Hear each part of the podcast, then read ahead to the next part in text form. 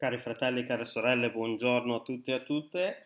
I due passi eh, proposti da un giorno nella parola per oggi, venerdì 19 giugno, sono il primo dal Salmo 32, versetto 8.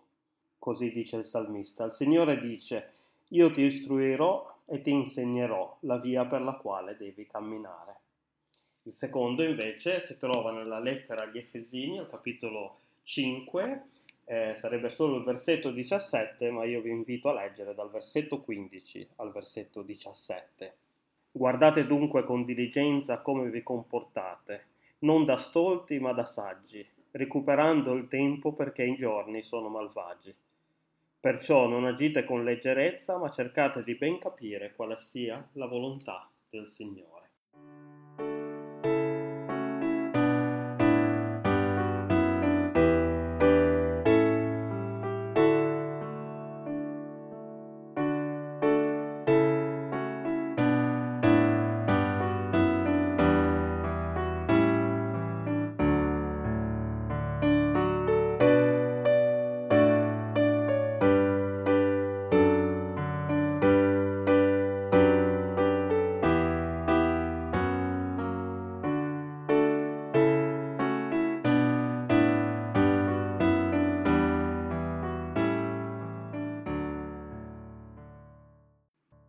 Possiamo davvero comprendere e capire bene la volontà del Signore, come dice Efesini 5:17?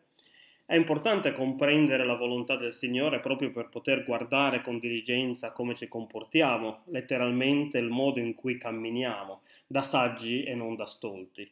In altre parole, il Signore ci chiede di non sprecare il nostro tempo in cose futili e senza senso, ma di investire i nostri giorni in cose che sono conformi alla volontà del Signore, in modo che quando arriveremo alla fine della nostra vita potremo guardare indietro a come l'abbiamo vissuta, per riconoscere se abbiamo condotto la nostra vita come se avesse avuto un proposito, oppure abbiamo speso i nostri giorni nell'inutilità completa. L'unico modo per condurre le nostre vite avendo un proposito è quello di camminare secondo la volontà del Signore. Ma appunto possiamo veramente comprendere bene quello che il Signore vuole? Dipende che cosa intendiamo per volontà del Signore. Perché molto spesso nel ricercare la volontà del Signore eh, noi tendiamo a mettere sempre noi stessi al centro di tutto. Quindi vogliamo sapere qual è la volontà di Dio per la nostra vita, vogliamo sapere in che modo il Signore ci aiuterà a raggiungere i nostri scopi personali ed esaudire i nostri desideri e i nostri sogni. Molti telepredicatori e telepredicatrici ci invitano proprio a fare sempre questo, a ricercare appunto la volontà del Signore per noi personalmente quindi ci viene suggerito di chiedere al Signore di farci sapere quale persona vuole che noi sposiamo, quale carriera lavorativa dovremo intraprendere, in quale città o paese ci dovremo trasferire, quale macchina dovremmo comprare, quale chiesa dovremmo frequentare e così via. Ovviamente non c'è nulla di male eh, e anzi dovremmo farlo più spesso chiedere consiglio al Signore per ogni decisione che siamo chiamati a prendere nella vita, piccoli eh, o grandi che esse siano. L'importante è non mettere però al centro sempre solo noi stessi, perché non credo proprio che questo sia eh, quello che significa cercare di ben capire la volontà del Signore. Perché altrimenti il Dio che adoriamo, più che il Dio rivelato nelle scritture e in maniera perfetta da Cristo, sarebbe una sorta di genio della lampada, sempre pronto ad esaudire ogni nostro desiderio e ad assecondare ogni nostro sogno. Invece noi dobbiamo sapere che il Signore ci ha acquistati a caro prezzo e per questo noi non apparteniamo più a noi stessi, ma apparteniamo completamente a Lui. Quindi cercare di ben capire quale sia la volontà del Signore significa ricercare la sua gloria e non la nostra gloria. Per questo motivo io penso che il Signore non si preoccupi troppo di ogni singola decisione che noi prendiamo nella nostra vita a livello sentimentale, professionale o quant'altro, ma la cosa importante è che qualunque strada noi decidiamo di prendere in libertà, noi cercheremo sempre di imparare a fare cose che siano gradite a Lui. Come leggiamo sempre in Efesini al capitolo 5, versetti 8 e versetto 10, l'autore scrive Comportatevi come figli di luce, esaminando che cosa sia gradito al Signore. E come dice Paolo nella sua prima lettera ai Corinzi, al capitolo 10, al versetto 31, sia dunque che mangiate, sia che beviate, sia che facciate qualche altra cosa, fate tutto alla gloria di Dio. Lo scopo e il proposito della nostra vita quindi non deve essere quello di realizzare ogni nostro sogno, ma deve essere quello di dare gloria al Signore, cioè di fare in modo che le persone non maledicano il Signore, cioè dicano male del Signore a causa delle nostre parole o delle nostre azioni. Per fare in modo che le nostre parole, le nostre azioni non facciano dire male del Signore, noi dovremmo conoscerlo più a fondo e possiamo conoscerlo più profondamente guardando a Cristo che è l'immagine del Dio invisibile. Questa dovrebbe essere la priorità della nostra vita, più importante di qualsiasi altra cosa. Sempre Paolo scriveva ai Filippesi al capitolo 3, versetti 7 e 8, che lui considerava ogni cosa come una perdita di tempo e come spazzatura di fronte all'eccellenza della conoscenza di Cristo Gesù.